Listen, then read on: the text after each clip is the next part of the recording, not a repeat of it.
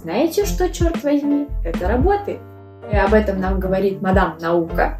Слишком дорого продала, что же теперь сделать? Bienvenue à Paris. Чем докажешь? Je suis étudiant. Чем Где же мои евро? докажешь? Je travaille dans le marketing et j'ouvrais une agence à Paris. Привет, я Наташа Панфилова, вы в моем подкасте «Чем докажешь?» И сейчас я получаю магистратуру по международному маркетингу в топ-10 бизнес-школ мира и открываю маркетинговое агентство в Париже. Этот подкаст о научных исследованиях, которые помогают кратно расти моему блогу и бизнесу, и, конечно же, о моем опыте. Поехали! Сегодня я разберу ваши вопросы для моего подкаста, а именно вопросы о клиентах. Как привлечь платежеспособных клиентов, и чтобы они еще были недоебливые. Такое интересное выражение. И как не бояться ошибаться, находить клиентов. Как находить клиентов с чеками, которые вам нравятся, и хорошо продавать. Для этого я обращусь к мадам науки, чтобы разобрать ваши вопросы, и в том числе мне придется обязательно заглянуть в свой опыт, потому что работы с клиентами у меня за плечами много. Когда я только открывала свое агентство, мне приходилось продавать за чек от 80 тысяч рублей.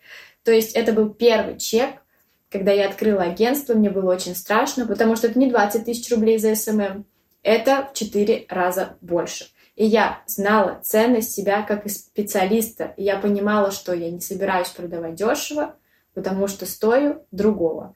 И мой опыт стоит большего. И, пожалуй, это первое, с чего мы начинаем при создании чека, это ваша самоценность. Дело в том, что если вы сами не уверены в том, стоит ли ваша работа много, а просто хотите зарабатывать много, этого недостаточно для того, чтобы продать на чек. У вас для себя, как минимум, должен быть ряд причин сформулирован, а, почему ваша работа столько стоит. То есть это ваш опыт, ваши кейсы, ваше образование, ваши знания и навыки, какие-то уникальные компетенции. И только когда в первую очередь вы себя в этом убедите, вы сами поймете, что до этого доросли, тогда вы сможете донести это другим. И тут уже у нас выходит на первый план вопрос позиционирования, потому что именно в позиционировании кроется все. И вопросы, связанные с тем, как привлечь кого-либо в мой блог, стоит за тем, как вы сами говорите о своем блоге, что вы говорите, какие единицы контента воспроизводите, чтобы люди обращали на вас внимание. То есть по идее, люди приходят в блог за теми, кто закрывает их цели или как-то отражает этих же людей. Это, кстати, как раз-таки уже об этом нам говорит мадам наука, потому что был проведен ряд различных интересных экспериментов и исследований о том, в целом, у кого мы хотим покупать, кому мы тянемся, в какие группы мы вступаем. И чаще всего это люди, которые как-то отражают нас, наши ценности и проекты в том числе, или те, на кого мы хотим быть похожими, к чему мы хотим стремиться. То есть, знаете, в, на этом этапе вообще осознание того, что мы хотим принадлежать какой-то группе, э, такой барьер интересный появляется. И не у всех. Барьер страха. И он именно зависит от того, насколько мы уже близки к тем, с кем хотим общаться. То есть, насколько мы близки к тем, с кем мы хотели бы общаться и находиться в одной группе. Сейчас поясню пример. А, например, я просто студент, который очень хочет попасть в комьюнити предпринимателей. Вот. Но я при этом учусь в бизнес-школе. В принципе, я близка, я изучаю бизнес-дисциплины. Но есть, например, бизнес-клуб в Париже, куда я хочу быть причастна. То есть я подписываюсь на страницу этого бизнес-клуба, во-первых, чтобы следить за людьми, которые там находятся, что-то рассказывают. И на моменте взвешивания вообще, точно ли я туда хочу и подать ли мне туда заявку, происходит взвешивание меня в том числе, насколько я уже близка к этой группе. Представляете ситуацию, если я просто студентка, которая еще ни разу, например, свой бизнес не развивала, но учусь в бизнес-школе, или пример, если я студентка, но уже со своим бизнесом, уверенная в себе, в своих результатах, у меня даже на раздумье не уйдет, там, не знаю, много времени, чтобы подать заявку, если я хочу познакомиться с этими людьми. И мой барьер сужается, значительно сужается от моего взвешивания. Взвешивания альтернатив, приоритетности и того, кто я, взвешивание своих ценностей. И когда мы подписываемся иногда на людей, которые от нас как бы очень далеко в результатах, нам даже иногда страшно просто нажать кнопку «подписаться», черт возьми, потому что где я, а где этот человек. И у нас появляется очень много даже дискомфорта из-за того, что нам приходится следить за человеком, который слишком далеко от нас. Например, если э, мы смотрим за блогером, который зарабатывает, не знаю, 100 миллионов рублей, а наш максимальный заработок 10 тысяч рублей. И нам просто дискомфортно от того, что он так далеко. Интересно, но дискомфортно. И это может привести даже к отписке. Спокойно. Так вот, когда клиенты выбирают вас и подписываются там на вас или покупают у вас, они тоже проходят через этот интересный путь взвешивания. Насколько вы друг друга по факту достойны в работе. И это абсолютно нормальный процесс при устройстве сотрудников в компанию, при найме людей или при выборе человека, с которым вот вы будете работать, наоборот, там, при выборе агентства, с которым клиент будет работать. И в первую очередь вы должны быть тем, кого вы хотите привлекать. И платежеспособные клиенты придут к платежеспособному человеку. Понимаете, о чем я говорю? И поэтому я привержен стратегии маленьких действий, маленьких шагов. Потому что если сейчас у вас чек на вашу работу, который покупают за 20 тысяч рублей, то представляете, насколько даже вам самим будет дискомфортно внезапно взять и продавать за 500 тысяч рублей.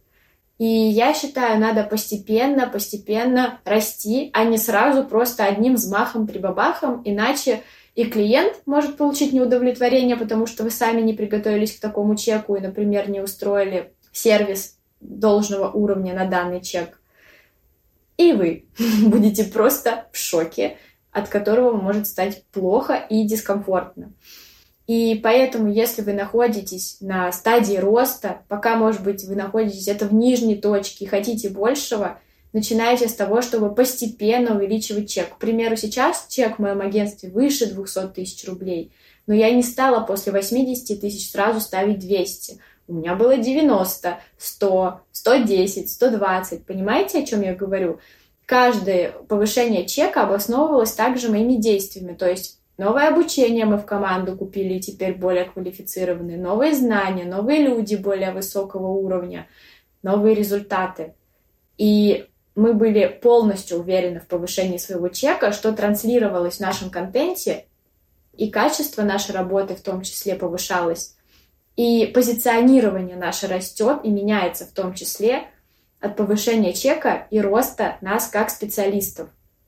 Так что, пожалуйста, сюда же я как раз-таки отнесу вопрос, как не бояться ошибаться, потому что можно ошибиться, повысив чек, но чем ниже разница, то есть небольшой разрыв между предыдущим и следующим, или вашей стартовой точкой и следующей, тем проще и меньше последствий, самое важное. Последствий для вас – Ошибаться, кстати, круто. У меня есть вообще целая философия жизни, что каждая новая ошибка принесет мне опыта в 10 раз больше, и главное, что эту ошибку я не повторю в будущем.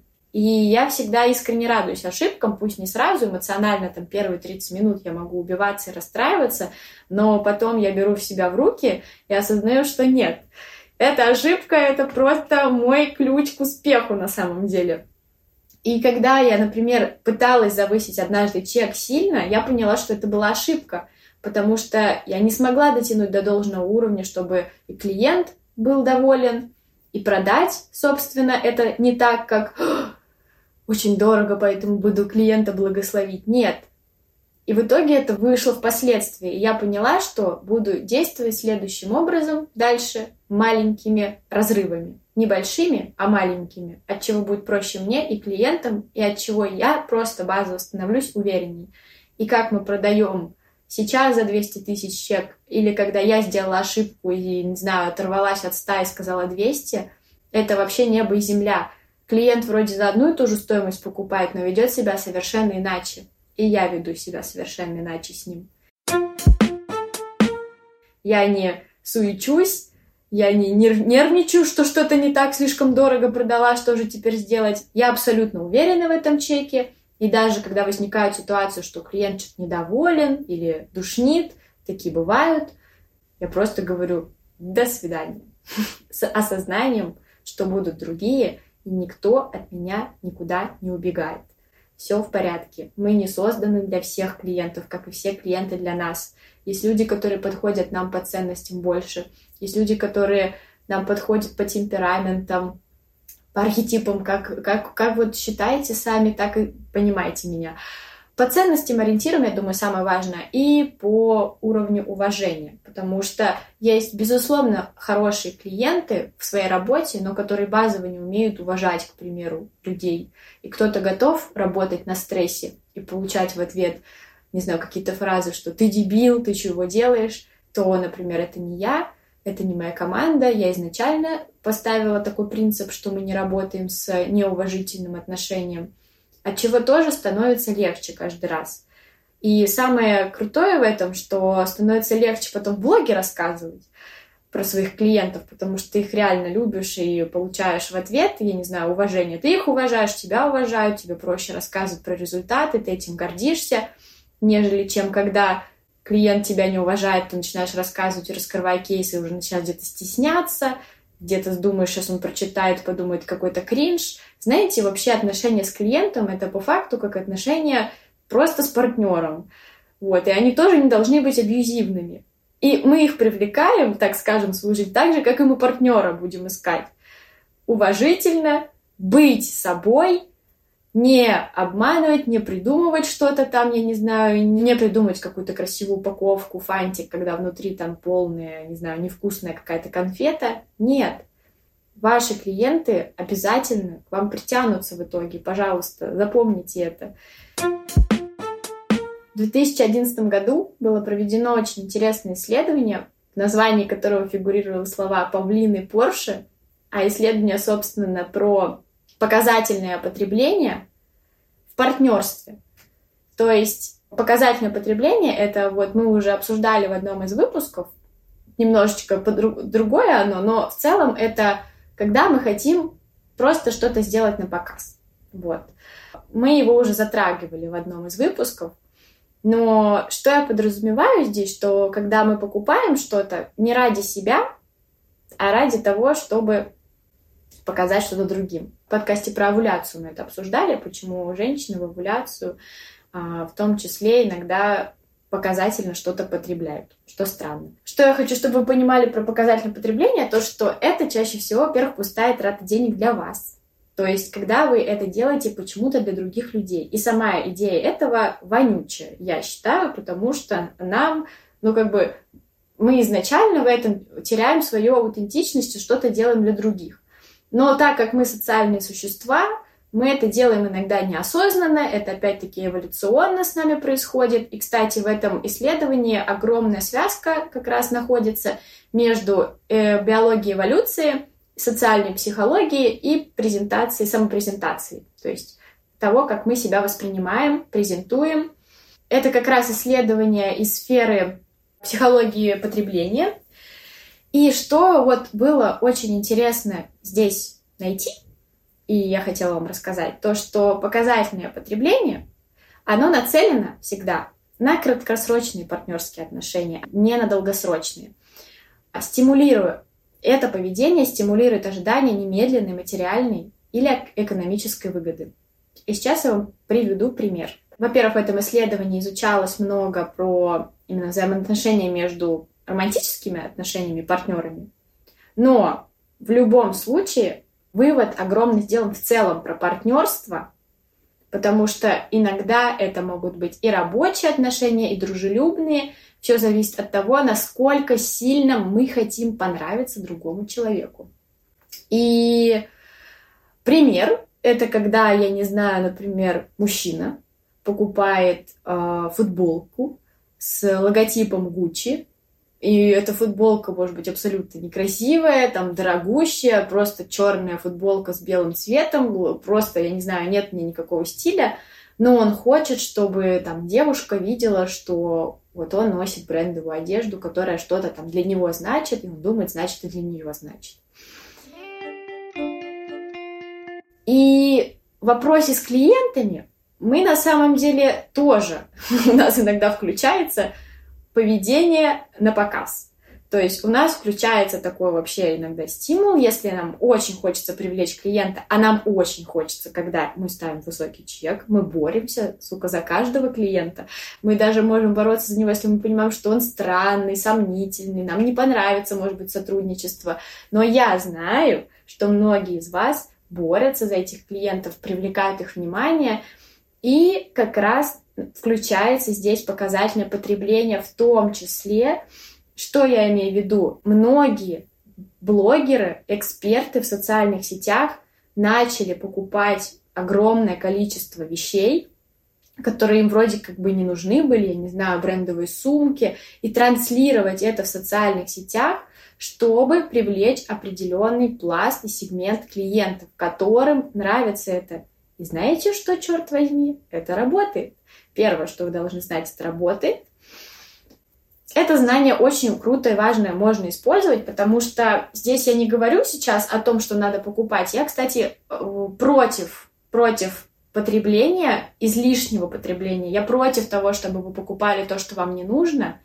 Но какой важный вывод этого, то, что это работает, и люди в огромном количестве потребляют ради других, чтобы что-то показать, работает то, что мы по каким-то э, деталям и элементам можем как бы найти своих. То есть, обращаясь опять к эволюции, свою стаю, свою группу. И иногда там достаточно для нас и для нашего удовлетворения, чтобы убить страх, я не знаю, при, подойти к этой группе и смело сказать «Всем привет, я вам принадлежу». Ну, не так, конечно, но уверенности точно будет побольше. А теперь возвращаясь к примеру, который я тут же, я вам поясняла, что я студентка, которая хочу в бизнес-клуб.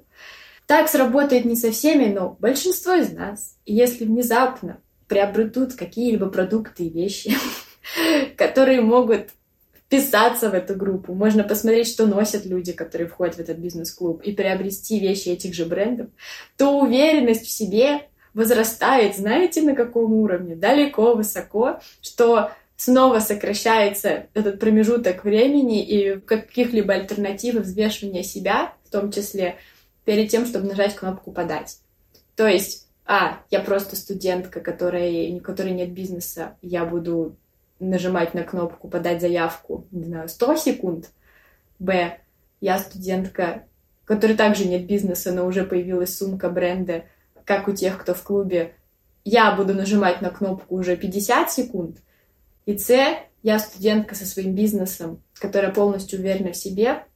Время на мое раздумывание нажатие этой кнопки займет одну секунду.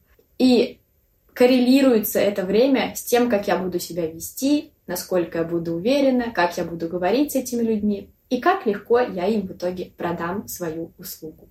Большая корреляция здесь есть. Корреляция — это взаимозависимость если что. То есть чем меньше я нажимаю на, на кнопку «Сомневаюсь себе и думаю», тем выше шанс, что я впишусь в группу, продам, потому что у меня внутри есть эта уверенность в себе. И да, действительно, какие-то предметы, детали, одежды и, так скажем, показательного потребления могут мне помочь. Так же, как и многим помогают просто трансляции в блоге Потому что действительно многие клиенты успешные не изучают там, науку, эволюцию и не всегда думают мозгом, когда смотрят сторис. А это, знаете что, манипулятивная вещь, то есть манипуляция, которая срабатывает неосознанно. И реально, если клиент увидит у вас, не знаю, что-то задорого, что вы сами покупаете, это будет автоматически ассоциативная связь у многих, что вы успешный и так далее. Но, к сожалению, так уже не работает с людьми, у которых там получено высшее образование, которые изучают науку. Например, я, и у меня уже ассоциативной связи такой нет, потому что я-то понимаю, как это работает, все, я разобралась, я могу это осознанно оценивать.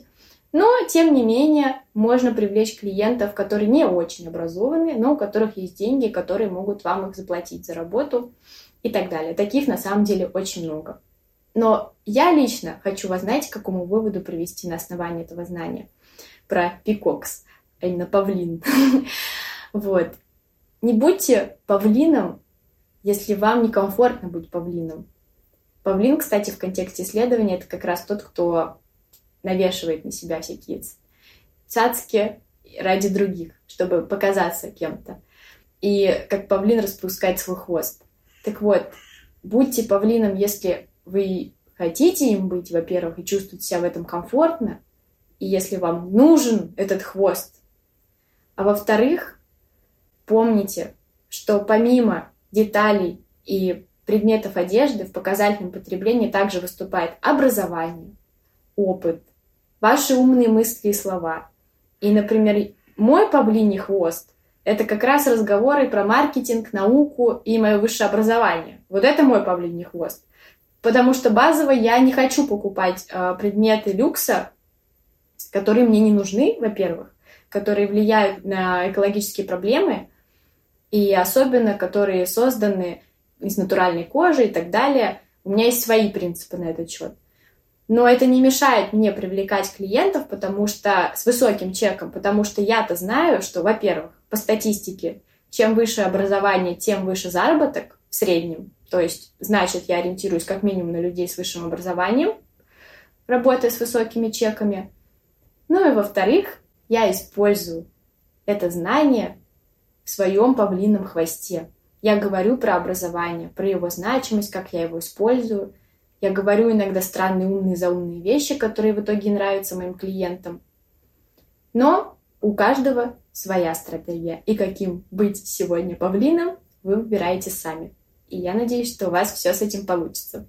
Спасибо, что вы прослушали этот выпуск. Я буду рада вашим звездочкам в Apple Store, лайкам на YouTube, лайкам Яндекс Музыки и комментариям в Директе. Обязательно пишите мне обратную связь, потому что это самое важное для меня. Так этот подкаст может продолжаться бесконечно. И рассказывайте, пожалуйста, о подкасте «Чем докажешь» своим друзьям. Пусть они тоже узнают, каким должен быть по-настоящему крутой и глубокий маркетинг.